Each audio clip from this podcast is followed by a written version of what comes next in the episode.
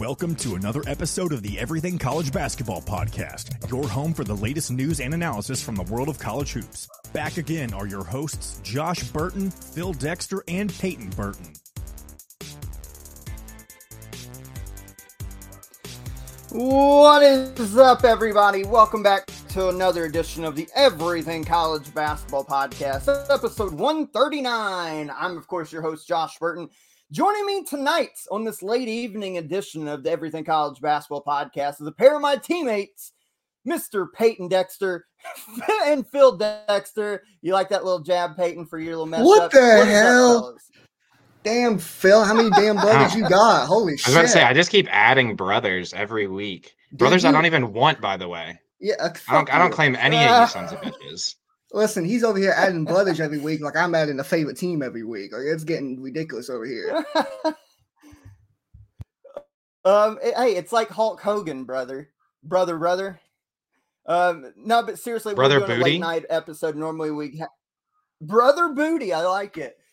But no, we're recording later in the evening on Sunday evening. Uh, we had some other stuff we needed to handle first, and of course, we're not live tonight, so you'll just be the audio experience. We're going to uh, experience your ears. I hope you guys are ready for this. But as always, guys, uh, let you guys know that we're proud to be a part of the everything, or sorry, the House of College Hoops. This podcast and is presented by the House of College Hoops and in part with the House Enterprise. You can go check our website, house-enterprise.com for more information. And we got to send some love to ECB's title sponsor this year, Beauty to Beast Nutrition, located in downtown Edinburgh, Indiana. It is a healthy juice bar. Stop in today and tell them ECB sent you for 10% off of your entire purchase. So, yesterday, Saturday afternoon, February 18th, it was the first peek inside of the March Madness. The selection committee let us in on the top 16 revealed. This has been an annual tradition for what the last four or five years now, where they start about this time of year, kind of giving us a little peek inside of what the the brackets may or may not look like. And I know it's caused some controversy, but we're gonna go over those top 16 teams as they were revealed yesterday afternoon before the start of the games yesterday.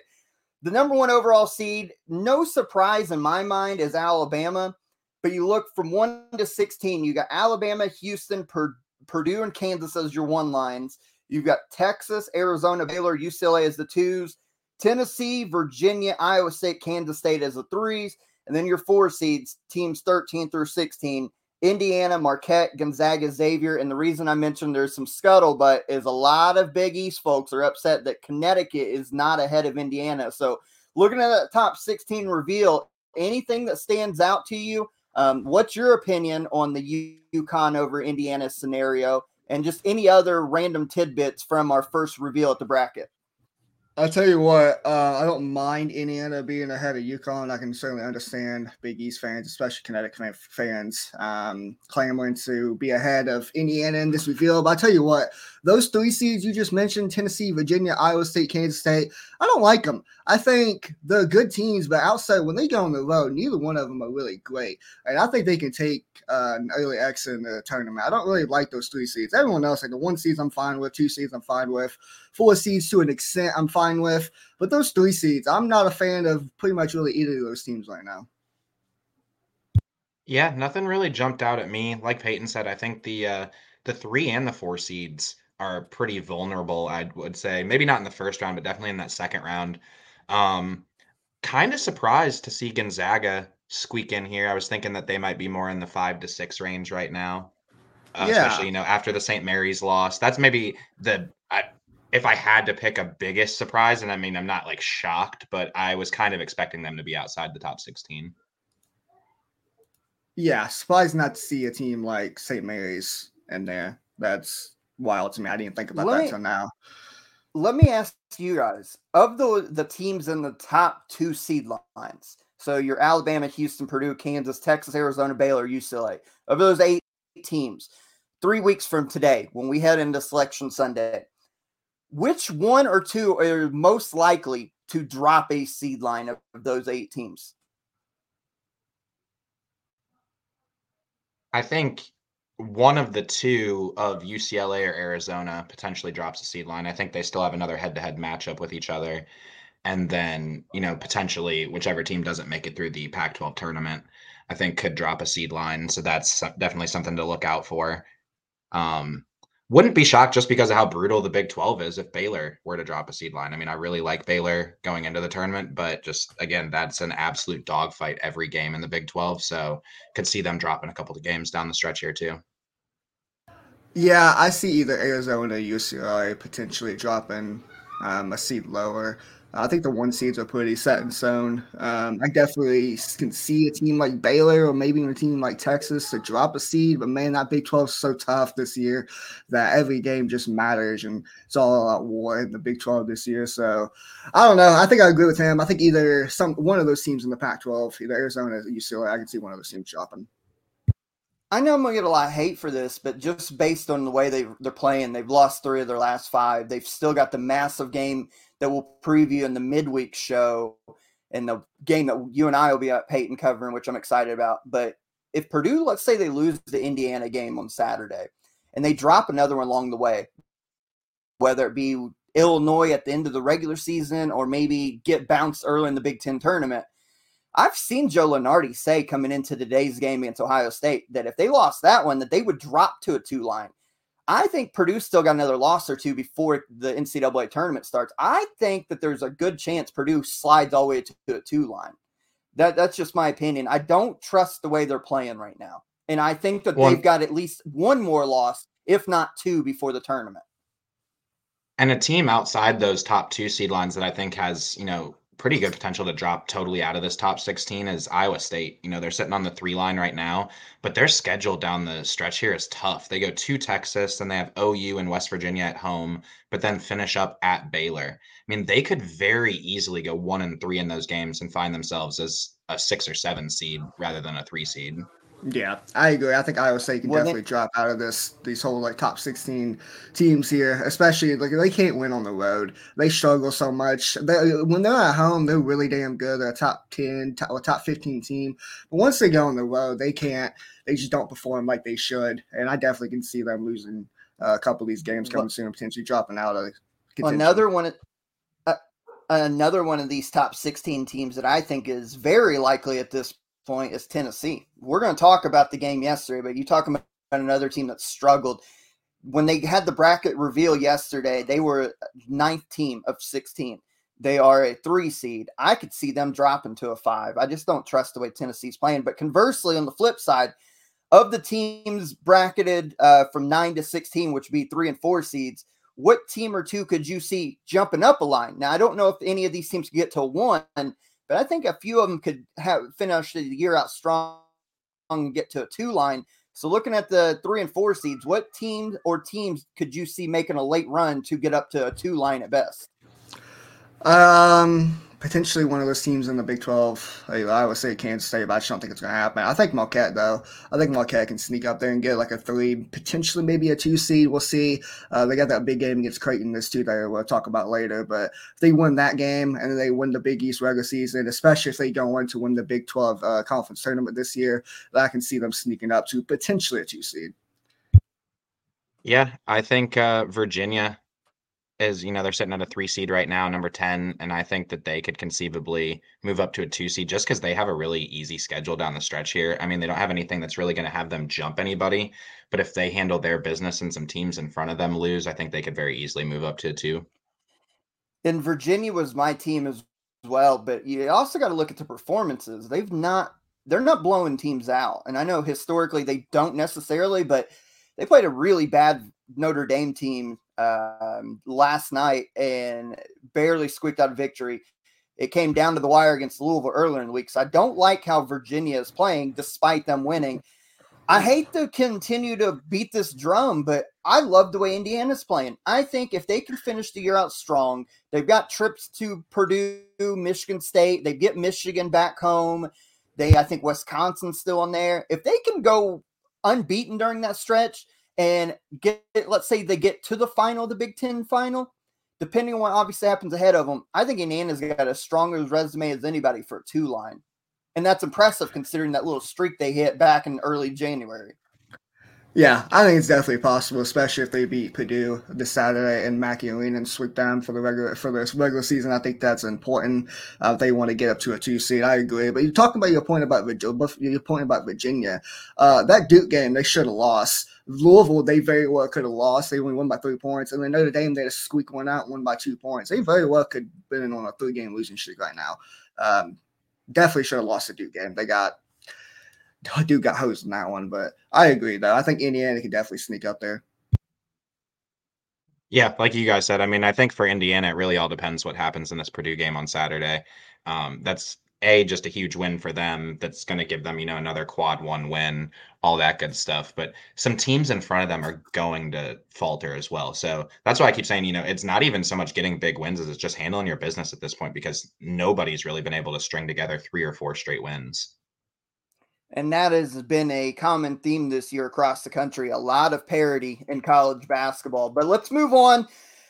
It was the game of the day in the ECB Weekly Pickums for an obvious reason. As a top 10 matchup, Kansas looking to extract a little bit of revenge against Baylor inside Phog Allen. Teams tied at the top of the Big 12 conference, the best in college basketball this year, along with the Texas Longhorns. All three teams came into yesterday's action 9 and 4 in conference play.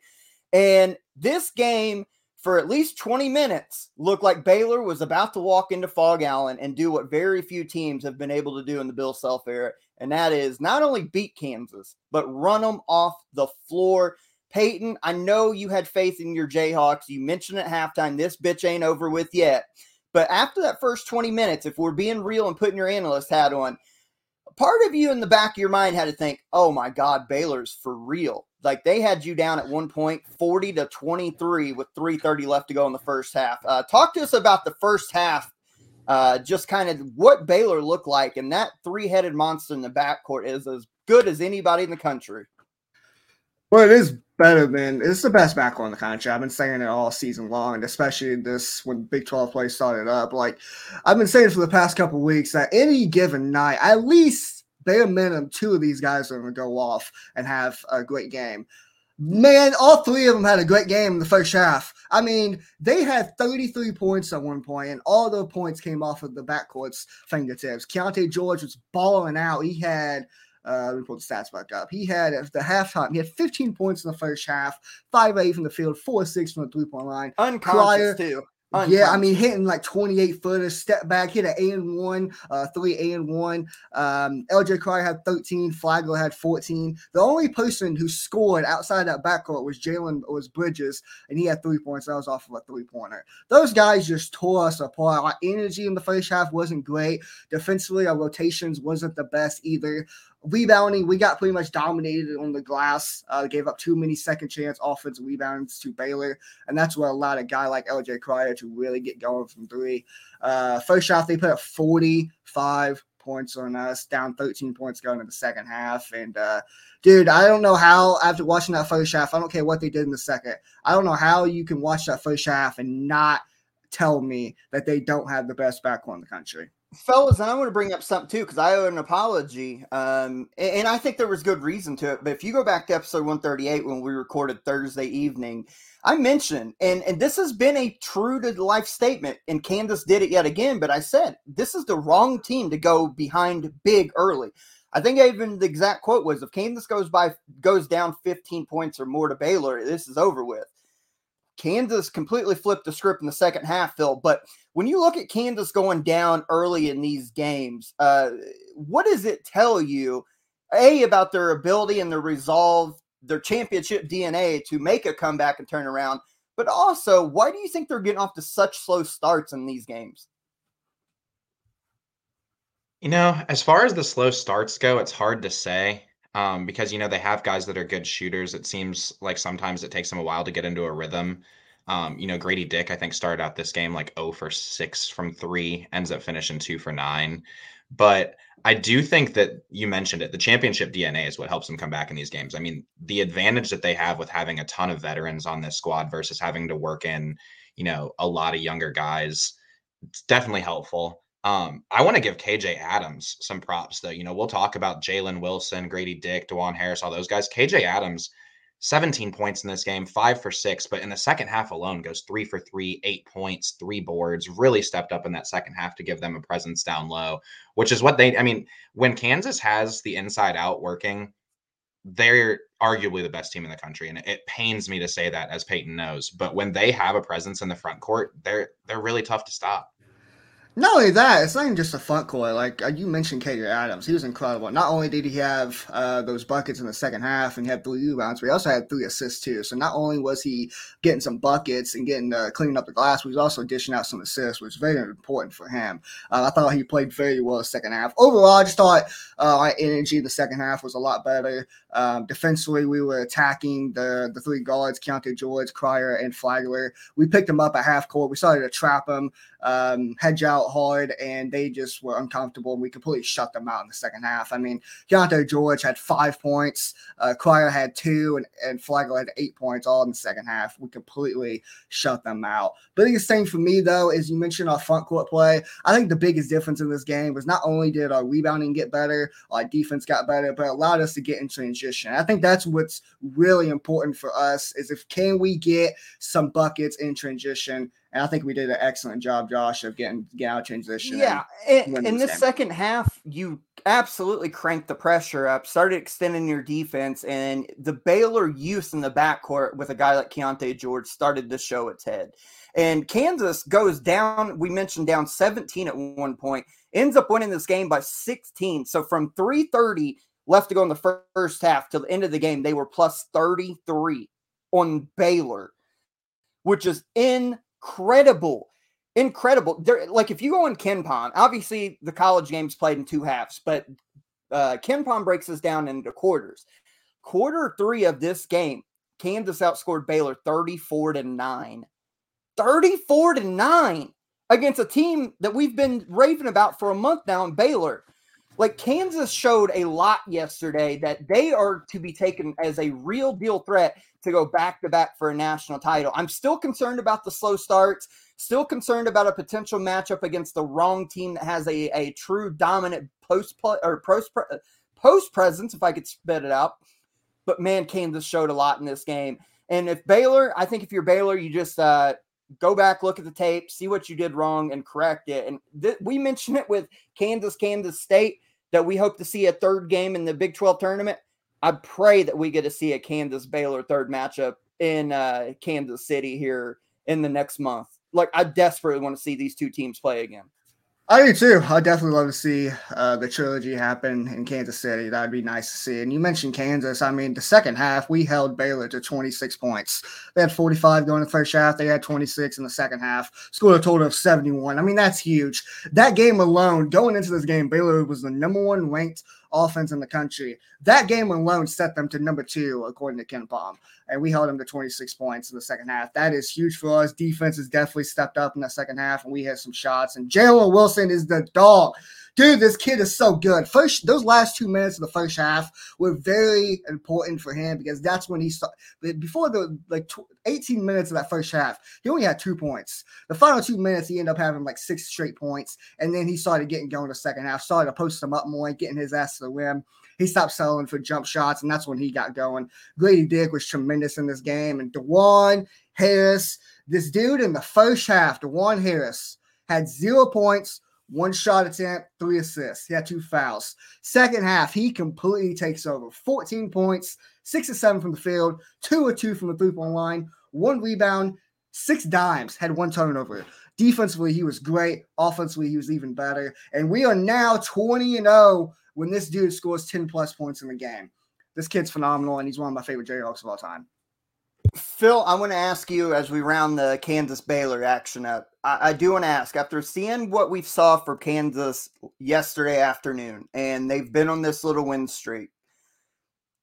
I still think Alabama is the best team from top to bottom in the country. Their best, I think, is still better than everybody else's best. But what we're starting to see out of Kansas with the backcourt players, with other guys stepping up and helping Jalen Wilson. If we agree Alabama is still the best with their best, where would you slot Kansas now as we roll towards March? Would they go to two over Houston and Purdue? Where would you have them right now on your big board heading into the March Madness? I don't know that if I put them over Houston yet. I think they're in that same tier as Houston. Um, I agree with you. I think Alabama is the best team in the country right now. I think, as I mentioned, Kansas, when they have the front court working, is arguably in that same position. But I do think a team like Houston could give Kansas some problems with, you know, a really good backcourt and then uh, a big athletic player like Jarace Walker. So I would probably have Kansas three right now in my favorites for the national title contention. Peyton? I think there too. Um, if we're talking about teams I trust, there's not many teams in the country that I trust more in tournament play to get at least get to a Final Four than Kansas. I don't really care too much about the mismatches because not too many teams this year. There's only been like really Tennessee and TCU that's actually exploited Kansas in these mismatches. But I think Kansas is playing well right now. Our front court's developing. Our bench play has developed some. Jordan Yesufu and Bobby Pettiford both came into this game and played solid minutes, played well. Our defense is getting better. And listen, when you got Bill Self on the sidelines. I don't give a shit what kind of team we have. I always trust that he's going to be able to get it done. And the thing is about Houston, the best win of the season, probably the best win, uh, one of the best ones of the season was uh, the game at Virginia where they beat Virginia. They haven't really played anybody since then. Kansas has played a game, a great game, almost every single day in the Big 12, and I think that's the difference maker. Well, I, I, think I am somewhere in the middle of both of you. Um, I, I, still, again, I think Alabama is number one. When they're playing at their best, they are unbeatable. But I do think right and almost a coin flip. I think Houston, Kansas, right after that. You go either way, and I wouldn't argue with you. But let's move on. Kentucky. I swore them off last week after the Georgia loss. I said we're not going to talk about a team that don't deserve to be talked about. All they did is this last week they picked up monster quad one wins to go from one to four now because Texas A&M on today's net ranking crawled inside the top 30. I think they're 29th, which gives them another quad one victory. But Kentucky goes on the road, beats a really tough Mississippi State team. And then yesterday, you're honoring the 96, 97, and 98 national title and national runner up teams. And they dominate Tennessee, never trailed in this ball game, go up 3 nothing, and never look back. Kentucky now, surprisingly, has the 18th best offense in the nation, according to KenPom. Before I gonna talk about this game because it was a special domination. You're talking about Kentucky up 20 at half on Tennessee, 39-19. I want to hear your guys' thoughts on this. Um, just a complete, total ass whooping of a top 10 ball club. Yeah, um, I'll tell you what though, Josh. I don't wonder. I'm. I know it's not. It's not for a while though. It's not for like three months, three four months, not till June. But I wonder what Oscar Tshiebwe is going to get Plavsic for uh, Father's Day. no, go ahead and tell the story. um, I don't have it. I don't have it on me, but basically, just in general, I guess Oscar. Uh, I guess Plavsic. I forgot to say his name. I'm just gonna call it Plavsic. He uh, was talking. Sh- yeah, Uros Plavsic. He was talking shit to Oscar pretty much the whole game. And at one point, he told Oscar like, "I'm your daddy. I'm your daddy," and he just kept on saying that. So Said I just he was I'm cussing just, him too. Said yeah, was, I, so yeah. I'm just cu- I'm just curious on what Oscar's going to get him for Father's Day. I know it's not till June, but I'm Phil, just curious. Phil, Phil, on top of that, it's you got to think of how Oscar, and I'm not making fun of his speak, not, but it's just Oscar's so qu- quiet demeanor. And at the post game, they were asking about it, and he said every time he's played Uros, Uros talks shit to him. He's like, "I'm your daddy, bitch. I'm gonna fuck your dad, or I'm gonna fuck your mom," and all sorts of stuff like that. And Oscar's like, "What is this guy talking about?" oh, it's It so is kind. funny. It is kind of funny to think of somebody just saying like horrendous things to Oscar, who is I pretty know. like mild mannered, and even though he's like this big monster of a man, he's kind of like a gentle giant. Do you, know, do, you, do you know who he shouldn't talk shit to, or someone he, he shouldn't pick a fight with? DJ Wagner. Oh yeah, yeah. Don't mess with DJ, bud. But Don't go mess with your DJ th- dog. g- your thoughts on this game though because honestly like i said kentucky never trailed they got the lead it wasn't always the prettiest game because tennessee won't allow you to play pretty but just an ass whooping from start to finish Yeah. I mean- um, go ahead, Phil. I was. This is kind of just the game I expected. You know, when we talked about it the other day, I just felt like Kentucky was going to be the more desperate of the two teams, and then this is the Tennessee team that I'm always afraid to see. You know, they didn't play bad defensively. They hold Kentucky to 66 points, um, 44% shooting, but they can't find a consistent bucket outside of Vescovi. I mean, outside of him, I know Mashack had 16 in this game, but other than that, they got nothing scoring wise. Like Zeigler goes two for 10, two for nine from three. that's my constant concern with Tennessee. And like Peyton mentioned, why I think they're very vulnerable once we get to the tournament because they're going, you know, they're going to have a game before the Sweet 16 where they just can't score. 100%. Uh, Zeigler, too, four fouls in this game. He picked up his fourth like early in the second half. I'm thinking it was like 13 minutes left to go. And he was bothered. He's only five nine. We, we all appreciate the dog in him, but he has trouble with big guards. And Cason Wallace got anything he wanted against him, just bullied him on the court. And you talking about an ugly game at times. 44 foul calls, 49 free throw attempts, Peyton. Jesus Christ. I mean, just uh, that's the way Tennessee's going to play, though. They want to get to the free throw line and shit. Just that's ridiculous. I tell you what, you talk about ugly. I don't know which one's more uglier, this one or this one. I don't know if you can see my screen now. I got like a little Tennessee pillow and a Kentucky little pillow here. By the way, none of these are mine, so don't even try that shit with me. None of these are mine. The Tennessee wants my niece because somehow, some way, I don't know how the hell this happened. Somehow she wants to be a Tennessee fan. I don't know. I question her decisions, but oh well. Um, but a little thing here. I mean, one of these teams has eight national championships, the other has zero. So, but you know, I got a lighter here. I could light this bitch on fire, but you know what? My niece would kick my ass. So I'm gonna do that. But yeah, I mean, Phil talked about it. He said that uh this is the type of game that he expected. I'll tell you what, this is the opposite of what I expected. I did not expect Kentucky to put up 39 points on the nation's number one defense in the country and not trail the whole game. Did not expect that at all. I thought Tennessee's physicality would get to them, and I thought Tennessee would uh, even the series. I was hella wrong on this. Congrats on Kentucky. You swept Tennessee, and man, I wonder when's the last time that's happened in a while because it's happened. Normally, you guys split. And of all, I seen a comment uh, from a Kentucky uh, poster, like of all the teams to sweep Kentucky or to sweep Tennessee, this is the team to do it, which is the irony in this year's college basketball. Santiago Vescovi was held scoreless in the first half. He comes out on fire basically trying to single-handedly lead a charge back for the Vols when they cut the lead down to seven or eight at one point. He had 17 in the second half. He was just getting anything he wanted. Jahmai Mashack, he's getting better each game. He had 16 for the Vols, but Tennessee at the foul line, they go four of 14 from the charity stripe for 28.6%. That's not going to get it done at all, anywhere, no matter who you play. The Cats did shoot 35 of them, 23 or 35. They were really good at one point. Actually, I was talking to my dad while we were watching this game, and at one point, Kentucky was like 21 of 25 and then just started missing down the stretch due to tired legs. This is one of them physical games. Tennessee, we've mentioned it, will not let you play a pretty game. They we talked about Northwestern on Thursday.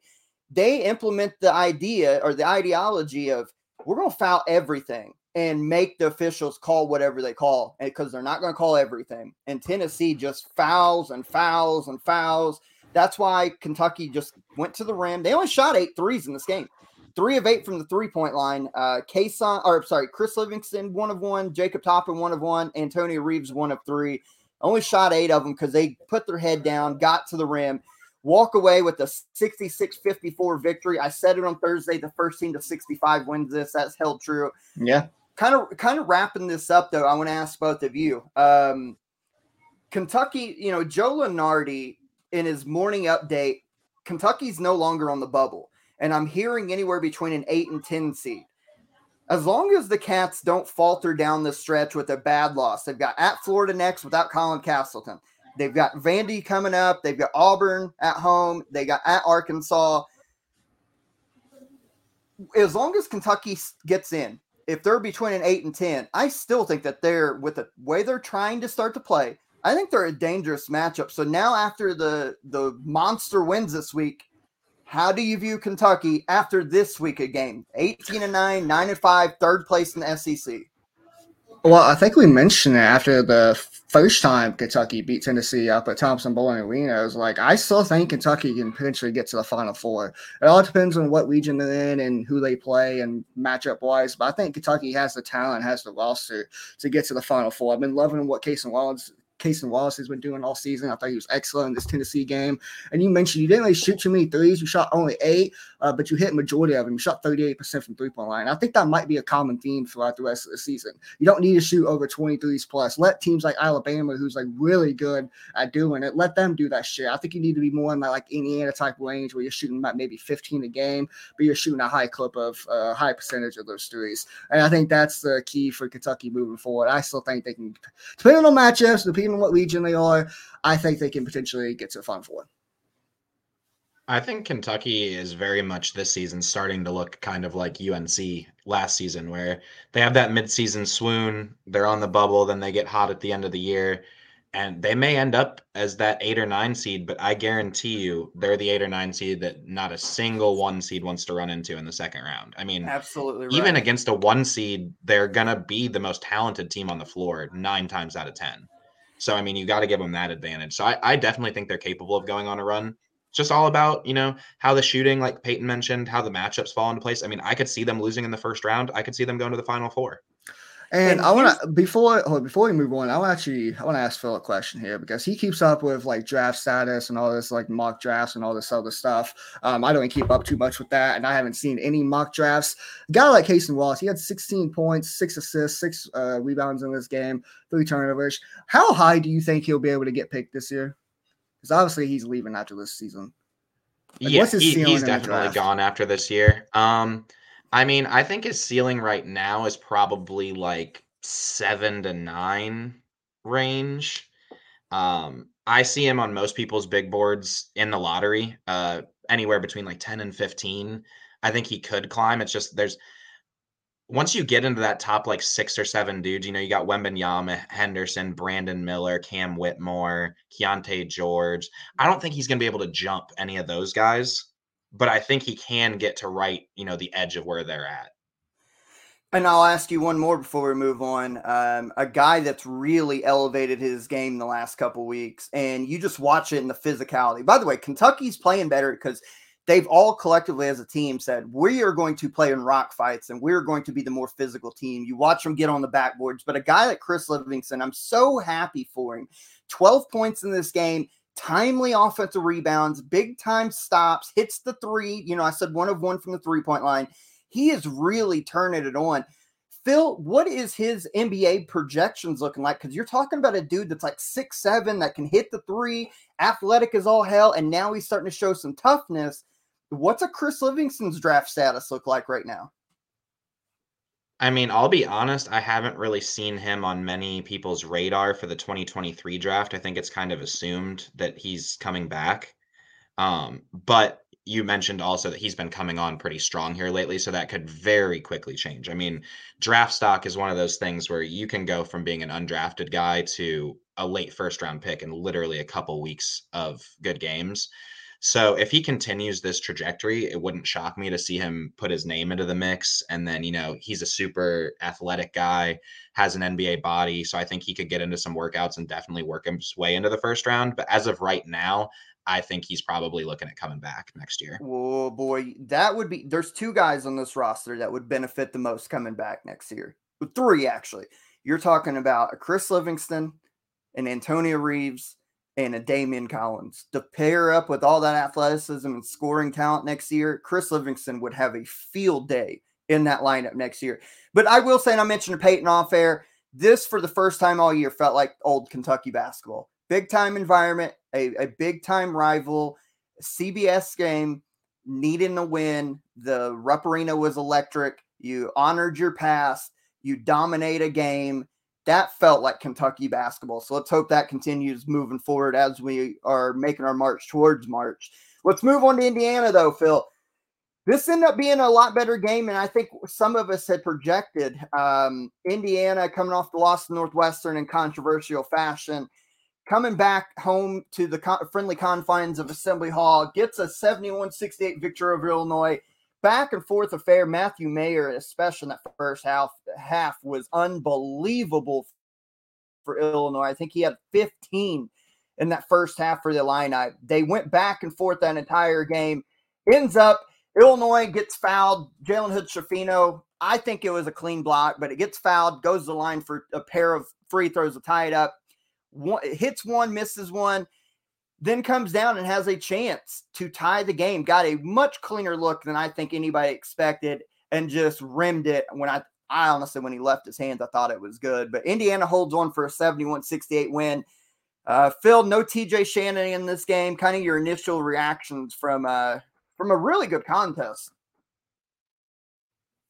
Well, you mentioned it. I this game was a little closer than I expected it to be. I picked Indiana to kind of handle Illinois pretty easily in this one, but you mentioned the late game sequence. You have to make your free throws. You've got to make your free throws. You tie that game and it's completely different. But then also just not quite sure why RJ Melendez is the one taking the last shot for Illinois in, in this game. You know, he hasn't been playing well all year, but 0 for 6 in this game, 0 for 2 from three. Just not the guy I think that you want taking that shot. Um, and I've been super disappointed with RJ Melendez. You guys know I talked about him coming into the year. I thought he was the breakout star for this team. I thought he was like going to lead them in scoring, potential dark horse for Big Ten Player of the Year, and he has been like a non-factor. So I just don't know. This Illinois team is so Jekyll and Hyde. Um, you know, when they're at their best, I think they can beat anybody, but there's just no level of consistency at all. And, and it's as as a fan of this team, it's just it's hard to really get invested because you don't know what you're getting every game. Like they show up in this game and play great after losing by 15 to Penn State. It just it's it's horrendous. It's ridiculous. And they had with 12:41 left to go in the game, they had a 9-point lead. They're up 48-39 and allowed Indiana to crawl back in. Another dominant performance from trace Jackson Davis Payton, 26 points, 12 rebounds, two assists. He did have five turnovers, but he did five blocks and three steals. That dude just does everything. He played 37 minutes. Hey, he, he cut back on the minutes a little bit. Um, just Trace has been otherworldly since we flipped the calendar to January.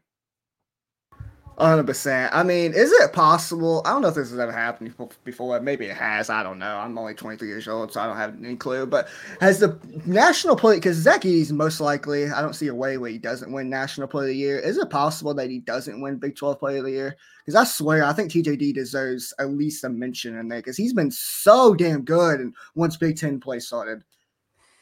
You know what? I, I, I think there's been examples of where a guy has won um, like the National Player of the Year, but not their conference or a different award. I would almost be in favor of if Zach Edey's going to win the Wooden Award.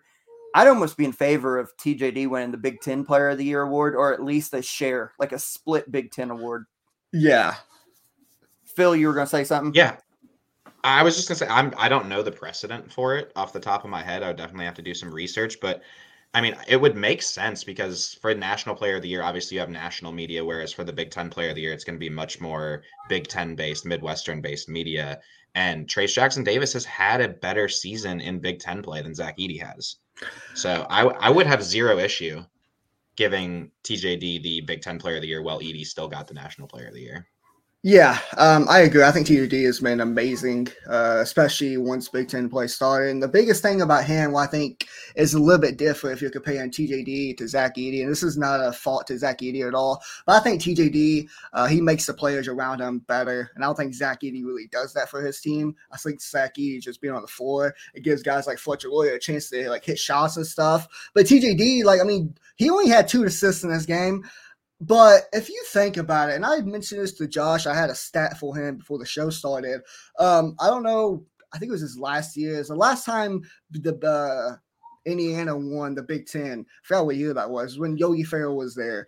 Uh, he has the TJD's assist rate is the same as Yogi Ferrell's was in his last year at Indiana. And Yogi Ferrell is a point guard and TJD is a power forward. I think uh, TJD's passing game is very underrated. He only had two assists in this game, but still. Well, how many? How Go many ahead. times do we? How many? I was going to say, how many times do we see him bringing the ball up the floor off of a defensive rebound, or getting people into action, or, or using having one of his teammates back cut and hit on back door, or kicking out of a double team for a wide open Miller Kopp three? Like his ability to pass the ball is amongst the best in the country, despite whether he's a big or a guard. Well, and then the other thing I think TJD has an advantage over Edey is defensively. I mean, TJD yes. isn't a great defensive big by any means, but he's certainly a better rim protector and shot blocker than Edey is. I mean, he's he's among probably the top 15 shot blockers in the country the biggest thing here is, and we dude, we've talked. I feel like we've talked about it a lot over the past couple of weeks, but it just keeps coming true. Dude, Jalen Hood-Schifino had five turnovers in this game. He's had in three games, he's had 15 turnovers, and that's your starting point guard. If Indiana wants to make a run to get to second weekend, especially get to a Final Four this year, then they really need Xavier Johnson to come back as soon as possible because Jalen Hood-Schifino, he's like he's so turnover prone, and I don't really understand it. He should be smarter than this. Um, five turnovers. He had five against uh, Northwestern. or he had six against North, four against Northwestern, and six against Michigan. Fifteen turnovers in the last three games, and that's your starting point guard. I think that's a big issue. No, I'm well, with you. I'm glad you brought that up because I I think that I, I don't want to compare them necessarily as players, but he's like Caleb Love in a way where you don't mind having him on the floor as a guy looking for his own shot, but he's not the guy that you want running the offense and having to create for everybody else, which I think is where when Xavier Johnson comes back, it allows Hood-Schifino to just be the get the fuck out of the way and let me get a bucket guy. Yeah, I agree. No, you, you're completely right, and that's why we've been saying for Indiana to hit their ceiling in the tournament, they need Xavier Johnson back. But a good win for IU keeps them on pace to in the Big Ten. Uh, got that monster matchup coming up Saturday that we'll talk about in the midweek show. But good win for IU. And by the way, Coleman Hawkins, he wasn't great in this game. Six points, seven rebounds, wasn't terrible either, but he had a big time poster dunk on Trace Jackson Davis and oh accelerated oh and got a technical. It, that's a bullshit tech. Like, let the dude celebrate. And even TJD on Twitter said, Hey, man, it's all fair. I appreciate the heart and hustle. Keep doing your thing. Get over this. Like, a dude celebrates and you're going to team up. That's absolutely ridiculous absolute like insanity, but whatever. Let's move on to a team that we're here to celebrate or not celebrate. That's not fair. To here to talk about their funeral. That's a better way to put it.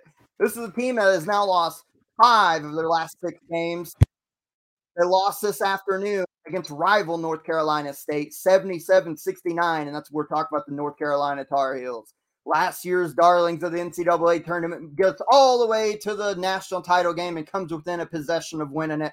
They're 16 11 on the year, fall to 43 in KenPom, Phil. This is in your backyard.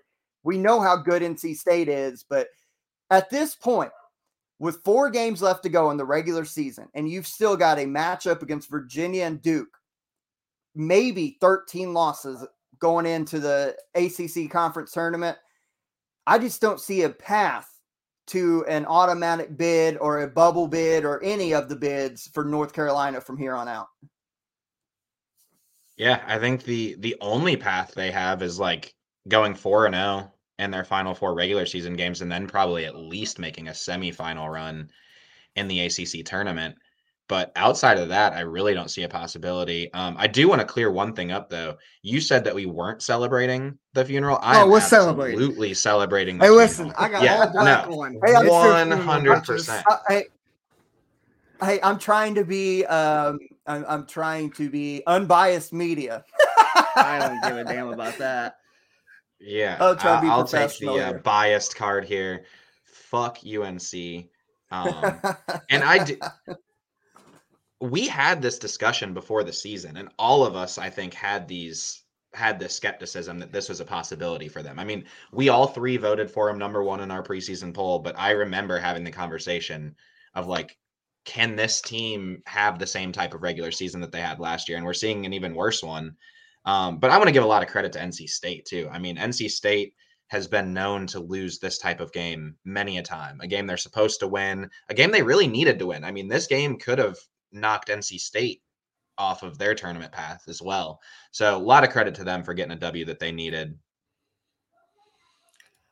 Yeah, I mean, yeah, we we've met. you mentioned celebration and stuff. It's definitely a celebration because I agree with you. Listen, I think we're all black for nothing. All right, it's their damn funeral. They deserve it. It's not just North Carolina program. It's just their annoying ass fans. Um, but talking about this game, listen. To sum up North Carolina season, I got three letters for you. NIT because they ain't making the damn tournament. They're 0 and 9 in quad one uh, for quad one uh, wins this year, but 0 and 9 have not won a single game against a quad one team. Uh, they got two quad one opportunities left. They go at they go they play Virginia uh, February 25th, uh, actually this Saturday, and then they get the final game of the season March 4th in Chapel Hill against Duke. And I think they're going to lose both of those games. I, they got Notre Dame and Florida State in there. I don't really give a shit about that. The only chances they have if they don't, especially if they don't beat Virginia and they don't beat Duke, they got to win the ACC tournament. And I don't think they're going to do that this year either. Um, yeah, they're NIT bound. No shot in hell. I don't see them making the tournament this year. Yeah, I don't just the way that they're they've been playing. I mean, Armando Bacot 16 points in this game, 14 rebounds. That dude, I feel so bad for him. He came back to chase a title. And unfortunately, he's stuck with a collection of guys around him that don't seem to be wanting to do the same he's doing everything he possibly can, playing through injuries. Caleb Love had 23 in this game. He was actually fairly efficient. Four of eight from three point line, three of nine, makes him seven of 16 or seven of 17 from the field, which isn't terrible. But it's just like they get no help from nobody else. Like, if anybody's going to be shooting the most amount of shots on your team, it's got to be Armando Bacot. Force feed him, force feed him. RJ Davis played 40 minutes in this game, seven points, four rebounds, two assists, one turnover, four fouls. Like, not good. Not good. They are not getting help.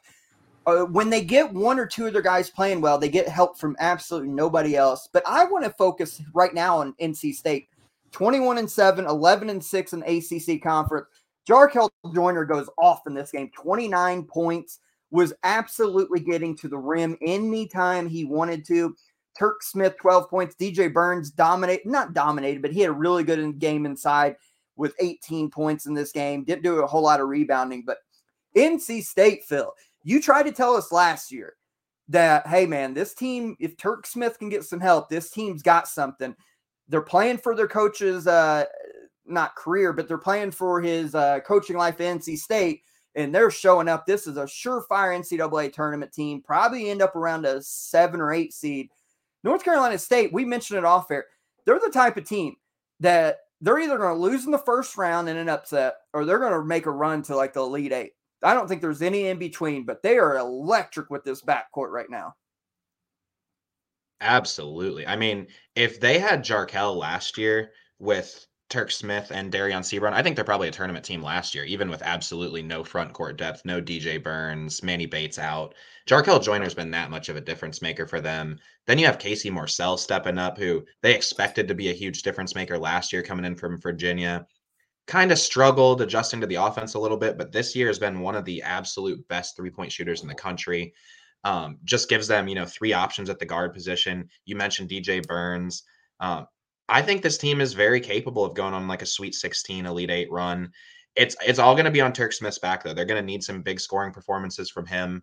I think he's the guy that really has to take over for them come tournament time. But it helps so much that he doesn't have to take on all of the ball handling now that they have Jarkel.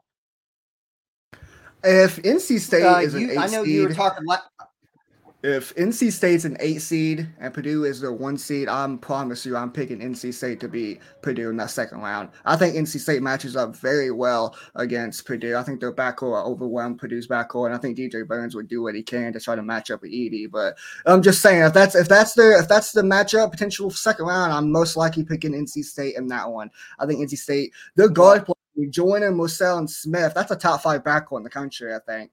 And uh, well, I, I, I, I, I'm with you there because I think I don't know if they'll beat them, but I think that they're the type of team that gives Purdue you know problems. Edey will get his, but that'd be a fun theoretical matchup. Uh, Phil, a couple last things on this North Carolina North Carolina State game. Um, do you think right now that with the season they've had, this is enough to save Kevin Keatts' job? Oh, absolutely. I think a tournament appearance would have saved his job regardless. And then, uh, you know, today they have Paul McNeil Jr., one of the top 30 recruits in uh, the class of 2024, who took his official visit today and then ultimately ends up committing after the victory. So that's huge for them. He's a six-six wing who can score. He's actually a uh, AAU teammate of our friend Reckis Passmore. So uh, shout out there to Garner Road AAU. But uh, Paul McNeil is a, a big time scorer, kid who should be able to defend and uh, really give them some versatility. So I think uh, getting that commitment also helps. And yeah, big time recruitment. Um, He's a four star kid. Um, hats off to them because they're definitely getting a baller next year. Uh, ended off with North Carolina though. Uh, I just I do want to give some love to North Carolina because if they do miss out on the tournament like we probably all expect them to do, they will make history. They will be since the tournament expanded, they will be the first preseason number one team in the country to not make the NCAA tournament. So hats off to them when they don't make it this year. Well, and I know la- rounding this out, I know we're having a little bit of fun at the North Carolina expense and their fans and all the other stuff. But but last note for, for real, and and I we've kind of talked about it. There's still talent on this team if they could figure it out. If do you could you see a world where North Carolina still gets in the NCAA tournament, even with 12 or 13 losses?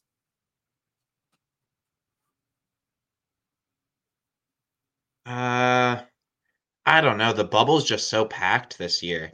I, I really think, like I said, I think that they have to finish the season with like 11 losses. Is that what's their record right now? Uh, then they're at 11 right now. Yeah, I think I think like I mentioned earlier, they got to run the table, and then I guess they could get to 12 with a loss in the uh, ACC tournament, but they would have to get to the semifinal or the final for sure.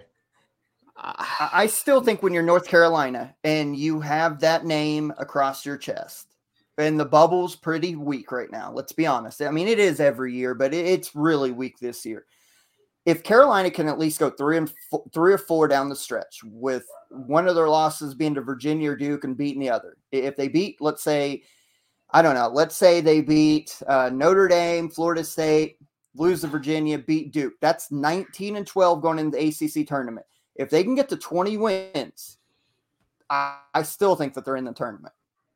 They'll be in date, but I think they're in the tournament if they can get to that magic 20 win mark. Maybe, but even I, I know it sounds a, crazy without the quad ones and all that, but yeah, I think that's a sh- little bit of a stretch. I don't really see a way. I don't think they're going to beat Virginia, and I don't think they're going to beat Duke and Chapel Hill. I, think if they really want to get into the tournament, they're going to have to sweep them to get a couple quad one wins, and they have to do some damage in the ACC tournament. But thing is, is like the reason why I'm not high on them potentially making a tournament is because I think Josh, you mentioned it like a two weeks ago when we was talking about this subject. Is like the ACC, according to KenPom, is the seventh best country, or seventh best uh, conference in the country. It's not the ACC of the norm uh, that we've been used to. So the ACC conference once again is having a down year, and I think that's going to hurt them as well. Which makes it honestly even worse for a team like North Carolina that it's so down and you, are struggling to get wins. But let's move on real quick. Uh, go back to the Big 12. Kansas State extracts some revenge on Iowa State, beats them in the Octagon of Doom 61 55. Good game yet again. No Caleb Grill for Iowa State. Uh, Iowa State actually jumped them early, got out to a 29 19 lead, but ultimately Kansas State settled down and got the lead and ended up holding on for a victory. Markquis Nowell went off in the second half, third or 20 points. Keyontae Johnson 15, nobody else in double figures, but all around good game for K State. Uh, Iowa State was led by, I don't even know how to say his name, Aljaz Kunk. Kunt, I, I apologize, I butchered that name, but Peyton, Big 12's kind of in your territory. Thoughts on K State here getting a, a big time win and pulling even on the conference rates with Iowa State, both eight and six right now? Dude, Iowa State shot 18.5% from the three point line. They put up 27 jacks from the three point line, 5 of 27, and they still win the running. They very well. They only lost this game by six, but they definitely could have won this game. Iowa State, I mean, they just can't win it. They really can't win on the road. They're great at home. They look really good when they play in their home building. But once they take their show on the road, it just doesn't uh, correlate at all. Kansas State, dude, Markquis Nowell is fun to, he's a fun ass player to watch. 20, you mentioned it, 20 points, five assists, six rebounds. He's so fun to watch. He took over in that second half and hit some big time shots. Hats off to Kansas State. They really needed a win like this. They've been struggling here lately and got a big win over a top 25 team in Iowa State. Hey Phil, I'm going to ask you real quick. Um, Iowa State and Tennessee is a lot alike. Both really, really dominant defensive teams. I mean, Iowa State still only held K State to 61 points, as Peyton mentioned. Of those two teams, being so defensive minded, but have very, very tough time scoring the basketball consistently, who do you trust more in the NCAA tournament, Tennessee or Iowa State to go further? Oh, that's tough. I would say Tennessee just because I think Tennessee's defense is one notch above Iowa State's, and then I trust Tennessee's scoring a little bit more because at least they have you know, Vescovi, who they can lean on. I know Iowa State has Caleb Grill and a couple other guys, but Grill's been banged up a little bit. Um, I would have to go Tennessee. Your thoughts on this game, do, if you have any? Um, I mean, it's just the meat grinder of the Big 12. I'll be honest, I didn't get to catch this one, but not super surprised either way. To you know, if they're missing Caleb Grill, like I just mentioned, Iowa State's going to struggle offensively. So yeah, not super surprised that they dropped this one. Then let's round out the reviews from yesterday, Peyton. It's a feel good moment. They had the 2013 national title champions back in the house, the majority of them. They were partying like it was 2013, the first sellout at the Yum Center, I think, all year. In Louisville, you talk about funerals. Louisville just sent Clemson six feet under with this one, knocked them, in my opinion, completely off the bubble because you can't lose this one.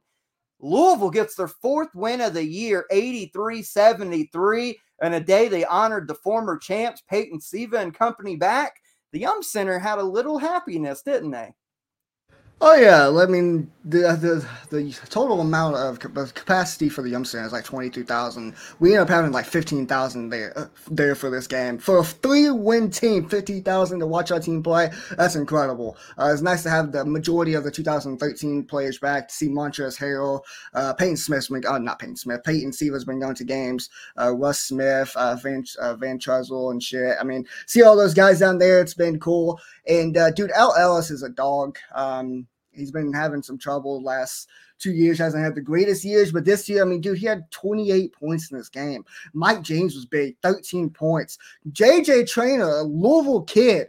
Dude, I hope this kid comes back next year because he is our difference maker. He is so damn fun to watch when he is attacking the rim because he has so much athleticism and he can stretch it out, hit some shots. He had a career high of 16 points nine rebounds in this game. And all I got to say is about this you mentioned Clemson, they're probably knocked off of the bubble. I don't know about that. They probably are, especially if you lose to a Louisville team this year, which is probably like a quad 10 loss for this year. Uh, they're probably finished. And uh, dude, Louisville, 92% for the three from the line, 26 to 28. That's huge for us. And all I got to say to some Louisville fans out there, to Clemson fans, to the Clemson players, El Ellis had a 360 dunk to end the game off. There's a bunch of people bitching about it. Even Louisville fans was complaining about it. Dude, kiss my ass. Grow the hell up because we've been through so much pain and agony watching this team. We do a 4 and 23. Let these kids have some fun. And we did it's not like we did it at Clemson. We did it in the Yum Center, got the crowd hype. He's just having some fun. Grow the hell up, dude. Leave it alone.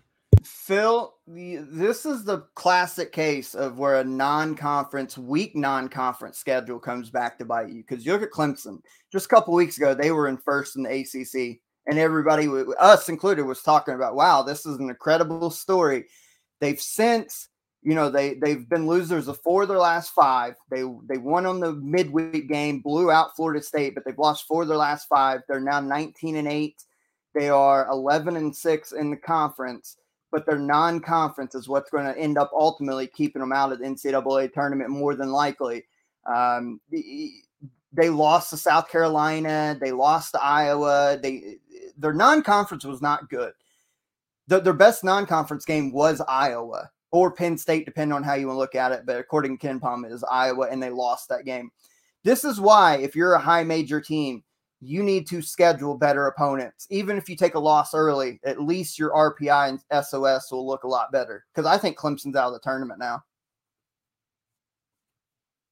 Uh, I think they're for sure out of the tournament now. I mean, they don't really have any like super quality wins to hang their hat on, like you mentioned, and then some pretty bad loss. I mean, the South Carolina loss is bad. The Loyola Chicago loss looks really bad now. Um, and then a Louisville loss is pretty much inexcusable at this point. So I don't see enough meat left on their schedule for them to really improve their status too much, unless they obviously were to go on a run and uh, take the ACC's uh, tournament bid. Yeah, I, I just don't see how Clemson is in, in the tournament unless, like you mentioned, they go on and, and steal a bid in the ACC tournament, and probably a lot. And even if they don't, say they get to the final and lose, they're going to have to knock out Duke and Virginia and a couple, of, maybe even Pittsburgh. Pittsburgh's a quality win now, but eh, I think they just played themselves out of the tournament, which is unfortunate. And then we'll have to see what happens to Brad Brownell, which w- three weeks ago, again, we were talking about. This is one of those dudes like Kevin Keatts, like Jeff Capel, and others who had saved his job, but now they're in danger of missing out completely. Just can't lose these games, man. You got to schedule a lot better. Let that be a lesson to all the other high major teams out there trying to make the NCAA tournament. But before we move on to some of the mid, our early week games here this week, let's talk about real quick the team of the week and the mid-major team of the week. Peyton, we'll start with the team of the week.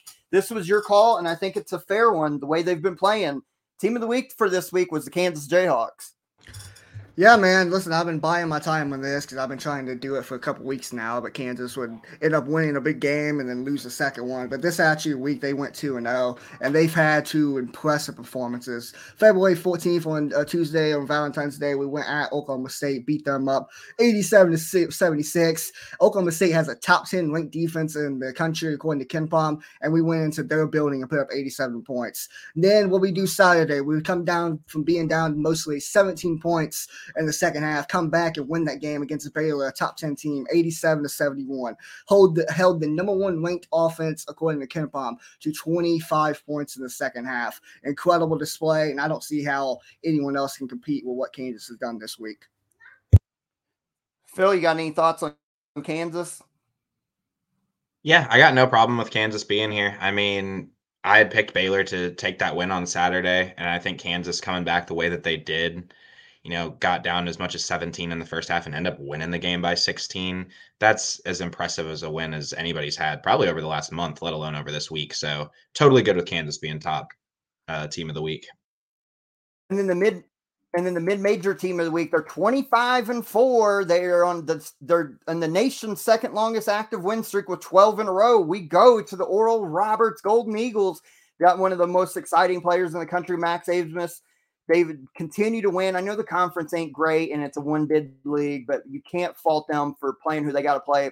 And I promise you, you guys know this as well as I do because we've watched a lot of games. Oral Roberts is going to be an upset special for somebody. They're going to probably be like a 13 seed. But you got a one of the best scorers in the nation, Max Abmas. You've got the Arkansas transfer, Connor Vanover, who's seven foot five and shoots threes. You got a guy like Isaac or Isaac McBride I'm telling you right now, depending on, let's say they're a 13, whoever their four seed is, we go back to that list of the top 16 that we revealed earlier in the show. If you are a four seed and you see Oral Roberts across from you in round one, that is a tough matchup. That is a tough matchup. They shoot 37.7% from three. I mean, this is an unusual mid major type team right here. Yeah, I mean the top twenty in three point percentage, the top fifteen in two point percentage, and the top twenty five in free throw percentage. And you mentioned one of the four seeds that we talked about was Xavier. If they play against, if, if that's the 13-4 matchup, I'm sorry, Xavier don't guard the ball well at all. Their defense isn't the greatest, especially great point. especially defending the three. If that's the matchup, and Oral Roberts has a great player and Max Abmas who can take over the game anytime he wants to, I'm picking that upset. Oral Roberts all day if that's the actual matchup. That's and same thing. And same thing. Same thing with Gonzaga. Gonzaga don't fit. Actually, you know what? These whole forward seeds outside of Purdue, Marquette can't defend. Gonzaga can't defend. Xavier can't defend. Three of those four seeds right there, besides Indiana, who can't defend. I think Oral Roberts matches up well against them. That's a great point, Phil. Like, imagine Xavier against Oral Roberts with a guy like Vanover, and especially if Xavier doesn't have their full interior play back. Like, that's a tough matchup right there, theoretically. Or Gonzaga, or Gonzaga. For sure. Now, I will say I think both of those teams would give Oral Roberts pretty tough matchups on, on their defense as well. I think both of those games would be shootouts. Absolutely. I would worry more about a team like Iowa State or even Tennessee against Oral Roberts, a team that teams that lean on their defense but struggle to score because Max Abmas is the kind of player who you can play great defense on and he'll still drop 25 in your face.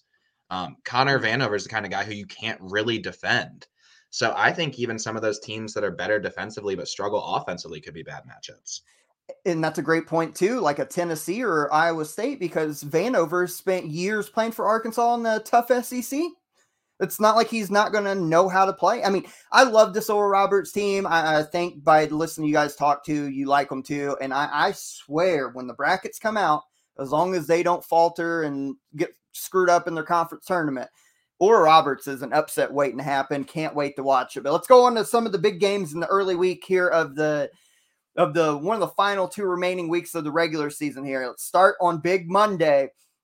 The number five ranked team in the ECB top 25 from this last week, the Kansas Jayhawks, on the road at number 22 TCU.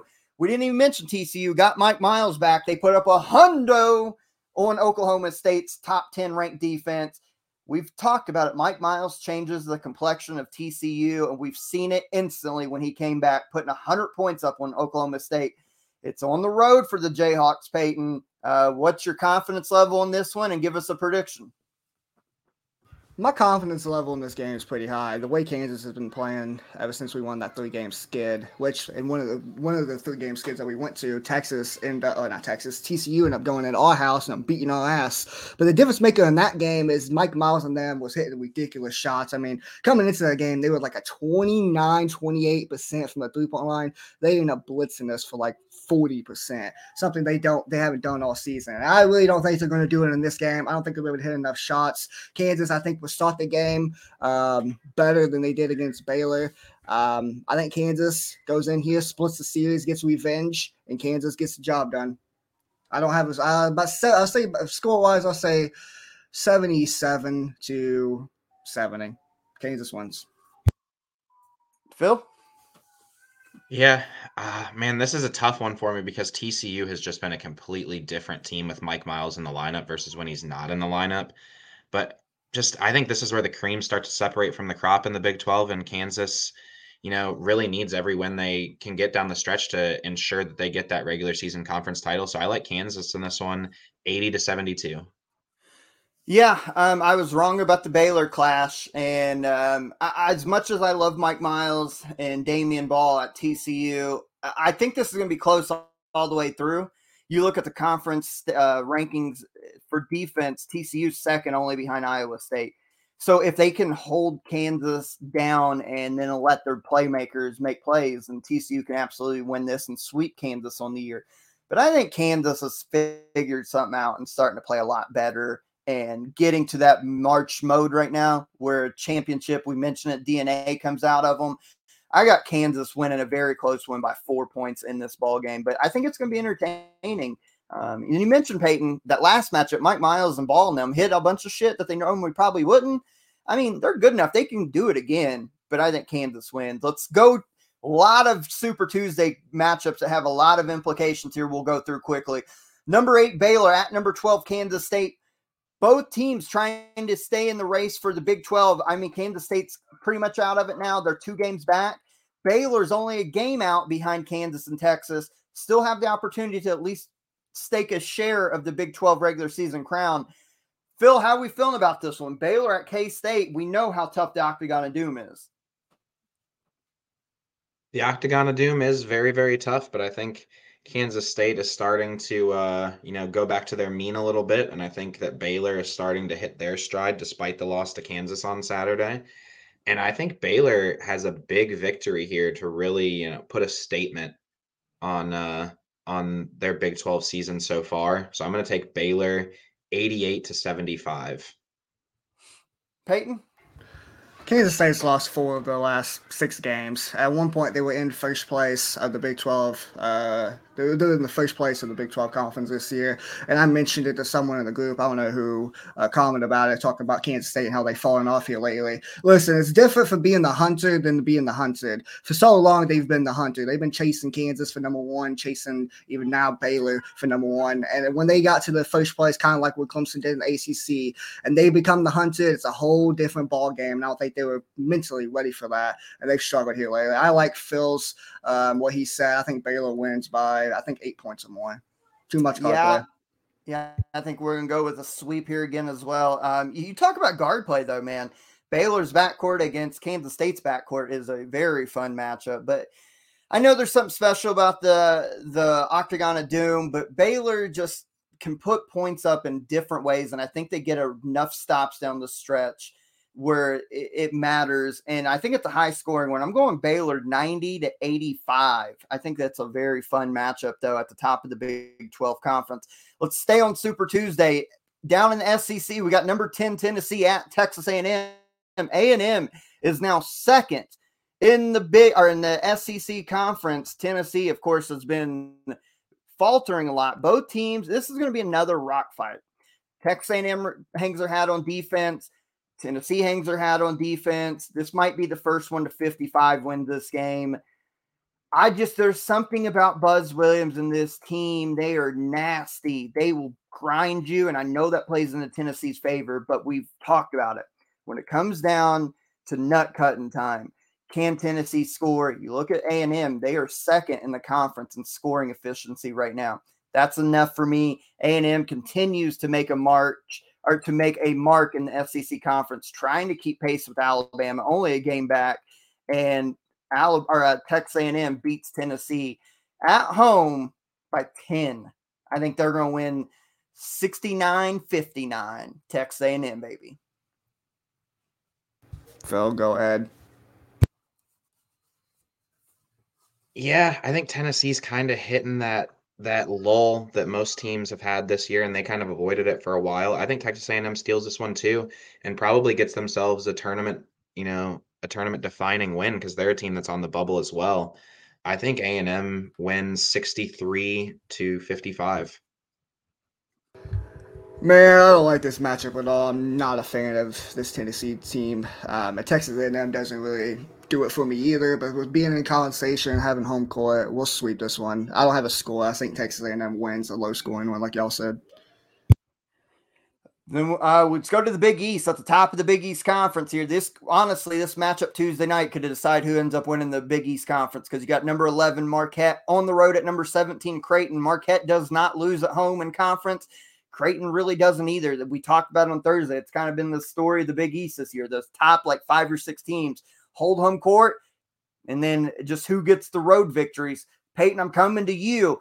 Can Marquette basically stake their claim to a Big East regular season crown, or do they open the door up for a team like Creighton to sneak back in there? Josh, you mentioned it. Um, this has a lot going on to this game. I actually have, we talked about it before the show started. I have a crazy stat that if it holds true, that I learned uh, that John Fanta was talking about um, on Field of 68. He said that if everything holds true and Creighton beats Marquette in Omaha on Tuesday, that and they they both both of those teams win out. Both of those teams will be tied for with a 16 and 4 overall record in the Big East. They will have any sort of tiebreaker or any potential 16 and 4 Xavier team or 16 and 4 Providence teams. If they split the series of Creighton beats Marquette, they will split the series, which means they legitimately listen to this. If they split the series this year, they are legitimately will be tied for every single tiebreaker imaginable. Do you know what the tiebreaker for the number one seed, the Big East tournament, you know what that would come to? It would come to who has the higher net. That's insane. To determine the number one seed in the Big East tournament. Because if they split the series and they both go 16 or 4, every single tiebreaker they tie in. So it's going to come down to who has the higher net ranking to determine who gets the one seed in the Big East tournament. Phil, I thought that stat was ridiculous.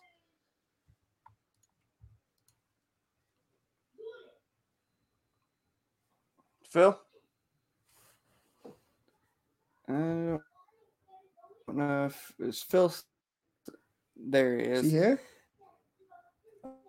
Uh, uh, um, Either way, there we um, are. See back? back? a little mishap. I guess he's muted. Yeah, I'm here. I froze for a second. Oh, Oh, good.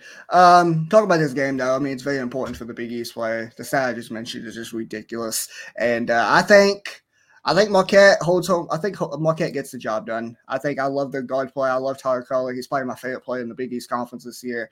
And Shaka Smart's going to find a way to get it done on the road. Marquette gets the job done 84 to 80.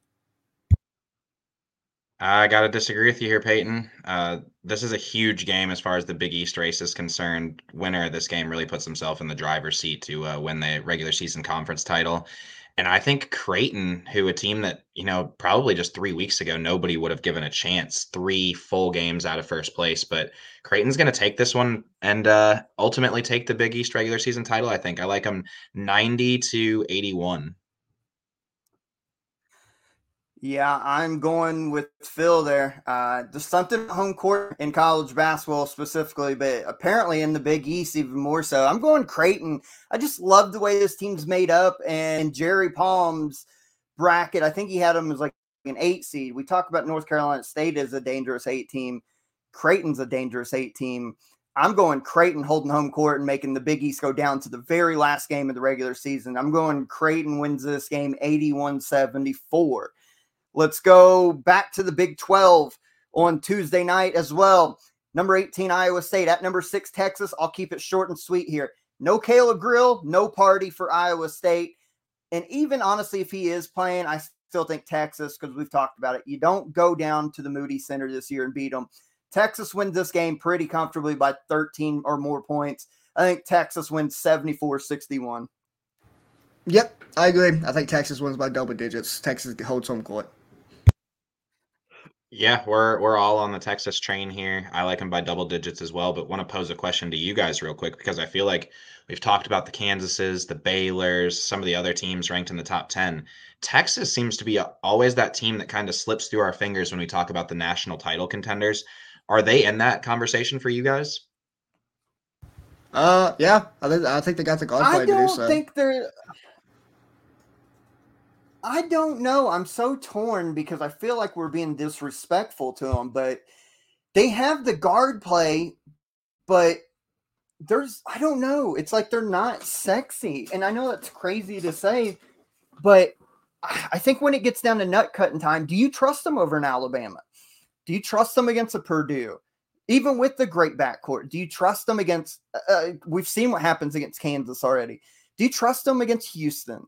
That's where I think that they're yes, they can get to the final four and even a national title, but I think there's there's something missing, and I can't put my finger on it with Texas, is why I don't quite think that they can win the title. I don't know if they can win the title per se, but I definitely think with their guard play they can get to a final four. And if they match up with a team like Alabama, if that's a, a matchup that happens in the tournament this year, then you know you can call me crazy. I think Alabama is just overall the better team, but I think Texas has the better backcourt. I mean Marcus Carr, Tyrese Hunter, and company. I mean that that those two uh, bucket getters, and I think they have the better backcourt. Not saying I pick uh, Texas to beat Bama, but I think if we're comparing backcourts, I think it's pretty clear to me that Texas has the better backcourt. I think they can get to five. I just think they're. I think there's something about Texas that they're prone, even with the backcourt, they're prone to going like, like, like four, five, six minute droughts of where they're turning the ball over, taking bad shots, missing shots. And when you play a team like Alabama, you, that's deadly because that lead, especially missing the shots and turning the ball over, that's given a team like Alabama or Houston wide open dunks and layups and threes. I, I, just there's something about that the that stretch or where they can't find the ball in the bucket is going to ultimately kill them. Phil, what do you think about that? Yeah, and and this is why I brought it up because you mentioned the being disrespect. I felt like we were being disrespectful a little bit, not quite putting them into that conversation. But I do, there's something that it feels like separates them from that top tier of teams that they're just not quite on the same level. And maybe it's the consistency. I'm not quite sure. I just don't quite see that. I could see him going to a final four. I can see him pretty much competing with, you know, anybody in one given game, but for whatever reason, I just don't put them in that that tier of title contenders. And I think they again, if you look exactly at the roster, they have the pieces. They have a great they have a great backcourt. You know, you got Timmy Allen uh, as a forward in the front court. So I think they have the pieces. There's just something about them that it just holds me back from being ready to make that dive. And I, I'm exactly right there with you. Can't put my finger on it, but there's something that I feel like it's not quite all the way there. But let's the last one midweek special. Go back to the Big East, number 22, Providence at number 24, Connecticut. Both teams badly need this win for conference tournament seeding. I don't think either, especially not UConn, but Providence I think they've, eh, I mean, I'd have to go back and look at the Big East Conference right now, but I don't know if they can quite win the Big East right now. But very interesting game for seeding and all that. Uh, Peyton, what's your thoughts on Providence on the road at Connecticut here? Well, Providence, I mean, they're 12 and 4 in the Big East Conference now. They're only a game back. I mean, it's a three way tie for second place between them, Creighton, and Xavier. All three of those teams are tied at 12 and 4. Marquette's leading the conference, a 13 and 3 overall record in the conference. So I definitely think, especially if they win this game, they could potentially win a share of the conference. Um, I don't think it's going to happen, though. I think Connecticut's going to hold home court and get the job done. I think they're going to play well. I think they win 74 to 69. I think UConn is going to start picking it up here at, at, the right time of the year. And I still think they're a very dangerous tournament team. The size that they have, not too many teams are going to be able to match up against when their guards shoot the ball well. Jordan Hawkins, Andre Jackson, they're just, they're really tough. I like UConn in this one 75 68. I'll be the outlier here. I'm going Providence. I love their toughness, and I think when it we've seen with Connecticut when it gets nut cut in time, they'll take bad threes. They'll fall in love with three point shot, and that, I think that's going to play right in the hands of Providence. We know how tough they are defensively, uh, just tough all around. And I think as long as they control the backboard, don't let Connecticut get hot from three and uh, force them into some turnovers. I think Providence goes on the road and gets a big win here and stays on pace in the Big East. Let's start wrapping this thing up here. Let's go into our bank on it for the week. I'll keep mine short and sweet, Peyton. We're going to be there Saturday in Mackey Arena. IU sweeps Purdue. Don't ask me why I think. If you'd have asked me this a month ago, I thought no way Indiana wins at Purdue. And I know Purdue kind of bounced back today and beat up a really bad Ohio State team after struggling early. But I think Indiana laid the blueprint on how to beat Purdue. I think they're going to follow it again. I think Indiana goes into hostile enemy territory, beats Purdue, sweeps them on the year. Bank on it. This might be boring, but actually, I I I agree with you. I have the same bank on it. I think IU is definitely a, a, team that can get to the Final Four if they have Xavier Johnson back. Uh, but even without Xavier Johnson this game, I think they overwhelm uh, Purdue's backcourt uh, like they did in the first matchup in Assembly Hall. Uh, I think Purdue's going to struggle. Zach Edey is going to get a double double. He's going to do what he does best. Uh, Chase Davis is going to be a definitely a big time player. But I think a guy like Miller Kopp going on the road, he's going to hit some big time shots and he's going to be the difference maker in this game. I agree with you. That's actually my bank on it too. Indiana goes into Mackey Arena. We'll be there. We'll talk about more about that game on uh, weekend or uh, week show, uh, previewing that more, going in depth on it. But I agree. Indiana sweeps Purdue. Bank on it. I have a bank on it. Uh, it's it's not going out on a limb here, but I haven't been on the show in a few weeks, and uh, you know I, I really need to get on the board here. So bank on it. Duke big against Louisville on Monday night. I will be there to witness it, um, and I like Duke twenty Duke by twenty plus. That's big. Hey, if Louisville wins, if Louisville if Louisville 20... beats Duke somehow, if Louisville beats Duke somehow in Cameron wow. Indoor and, and, runs their win streak to two in a row, does that knock Duke out of the tournament with such a bad loss? Well, you thought it was bad when I was talking shit about North Carolina earlier. You just wait if that happens. It won't happen. I think you know, you mentioned 20 plus, and ask if it's big. I mean, this year, I mean, I think they'll beat fucking Louisville's ass for like almost like 35 plus. I don't think it's gonna be a game. But I like it. I don't despise me. Well, I yeah, I mean, I think uh, losing to Louisville is almost automatically a tournament disqualifier. Like it's yeah. they should make a quad five. It's a quad ten just... loss. yeah, you said quad ten earlier. Like I said, they should just make a special quad. Like, did you lose? It's almost like one of those bar charts. It's like, did you lose to Louisville? Yes. Can you go to the NCAA tournament? No. Hell no. That'd be fucking great. That'd be great. Oh, you imagine a great season. You have that on your resume. They're like, nope, can't come in. Nope. Um, yeah, literally, it's literally great... automatic disqual. Uh, this is a great segue for my shout outs because my first shout out is actually Louisville because they've went through hell and back their fan base has this year. So my first shout out is Louisville getting a big win, celebrating your 2013 national title having a, a mostly full Yum Center. Happy for those guys. Shout out to the Louisville Cardinals. Shout out Chris Livingston from Kentucky because we mentioned he's been turning it on a lot lately. Big reason why the Cats have gotten solidly back in the tournament with his aggressive play, no fear attitude, hitting shots. Love to see it. My last shout out is a man who has made every program he's been at, Marquette, Virginia Tech, and now Texas A&M, better each year he's been there. They're going dancing. Their second SEC. And I promise you, Texas A&M is a team you do not want to see just because how physical they are, and they have a star now in Wade Taylor. So those are my three shout outs. Phil, go ahead with yours. I don't have three, just have two, but they're going to be uh, both kind of on the same page. Shout out to uh, Kevin Keatts. We talked about it earlier, probably saved his job this year, but guy's won 59% of his games since he's been at NC State, 111 and 75.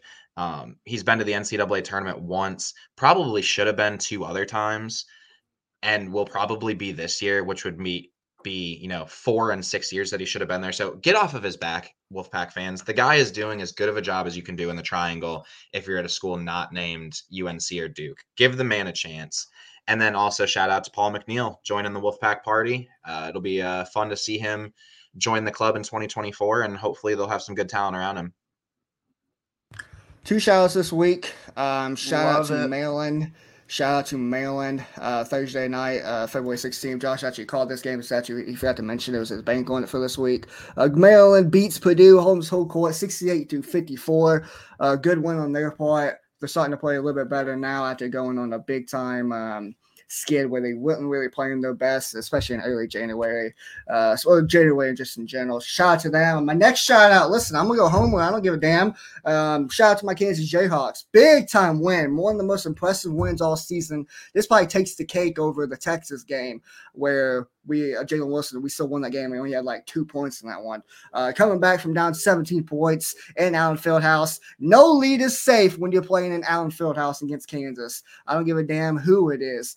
Kansas is always in the running. It's not over until it's over. You got to play a full 40 minutes in Allen Fieldhouse to beat Kansas if you want to come out on top. Shout out to them. And just to end it off here, I forgot to play it earlier. We was talking about the Kansas game. But I'll go ahead and play it now. Got a certain Jayhawk a Jayhawk fan who really um, made me a Jayhawk fan when I was a, a, little kid, about like eight, nine years old. Um, been on the show before. You'd former co-host Tyler Cook. Before I play this clip, I just want to give a little preference here, a little prefix here to that. Coy, he mentioned Coy and Phil in this. He asked me yesterday when I asked him to talk about the sending the clip. He asked me what teams does Phil and Coy like. He's to talk some shit to them since they both picked against Kansas this week. And I, of course, said Phil reps Illinois. Uh, Coy reps Indiana. He got you somehow mixed match. So in this clip, he says Phil's an Indiana fan, Coy's an Illinois fan. Just d- don't listen to that, but listen to everything else. Here it is. If I can play it. Hold up. Josh, Corey, and Phil. Even though you guys are my what? favorite college basketball commentators, probably the have the most insight of anybody I listen to. You're subject to be wrong sometimes. I'll cut you some slack. But you motherfuckers done it twice. Two times in a row. You guys clean sweeped, picked against Kansas and they proved you wrong, boys. I don't know what else to tell you. I've warped Peyton's mind into a little Jayhawk fanatic at a young age, but you guys were too far gone by the time I met you.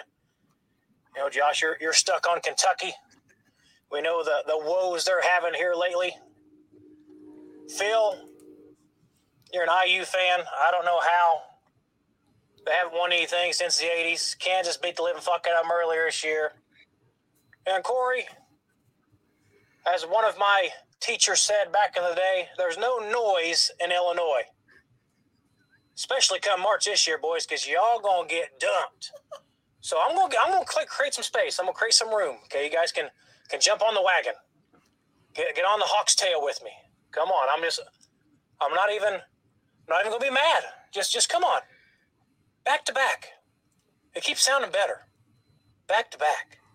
Get your mind right, boys. Stop being biased towards my Hawks. Peyton knows.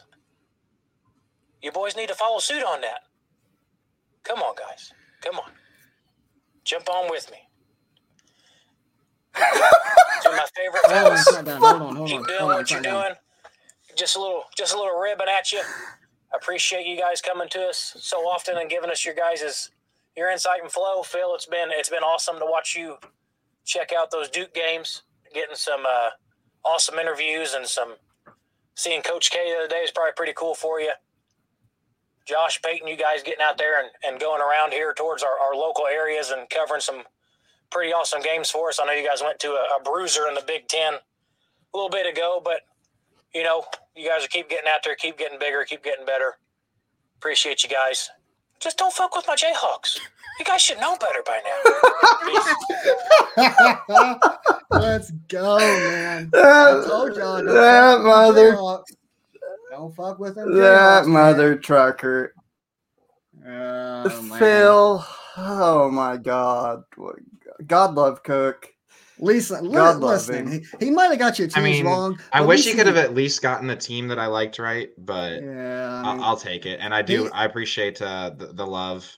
Yeah, I was gonna say. I mean, he got the teams wrong, but at least he showed some love towards the end. Um, he's been appreciating all of us and what we've done so far, especially this year. And he's been with us since pretty much, literally day one since we started doing this podcast and Facebook group. So shout out to Cook and uh, I'm gonna keep on telling you, don't go against my Jayhawks. I'm glad you listened this time when we previewed the TCU game. Uh, rock chalk, let's go. Which means they'll probably, which means they'll probably lose. So you should probably want to go against them. But let's honestly, let's finish this off. That was very nice to cook. I appreciate that all as always. Let's do our Big Ten draft here, Phil. You've got the honors of the number one pick, and we talked about this off air. I know it's gonna confuse and upset some people, but let's hear your number one draft pick in this fantasy Big Ten draft. Yeah, you know, I've been kind of going back and forth as we've gone throughout the show on what I'm going to do here, but I do think that I'm going to go the route that I told you earlier, and I think I take arguably the most versatile player in the Big Ten. Could play him at either of the guard positions, could probably play him at the small forward if you wanted to. I'm going to take Jalen Pickett from Penn State.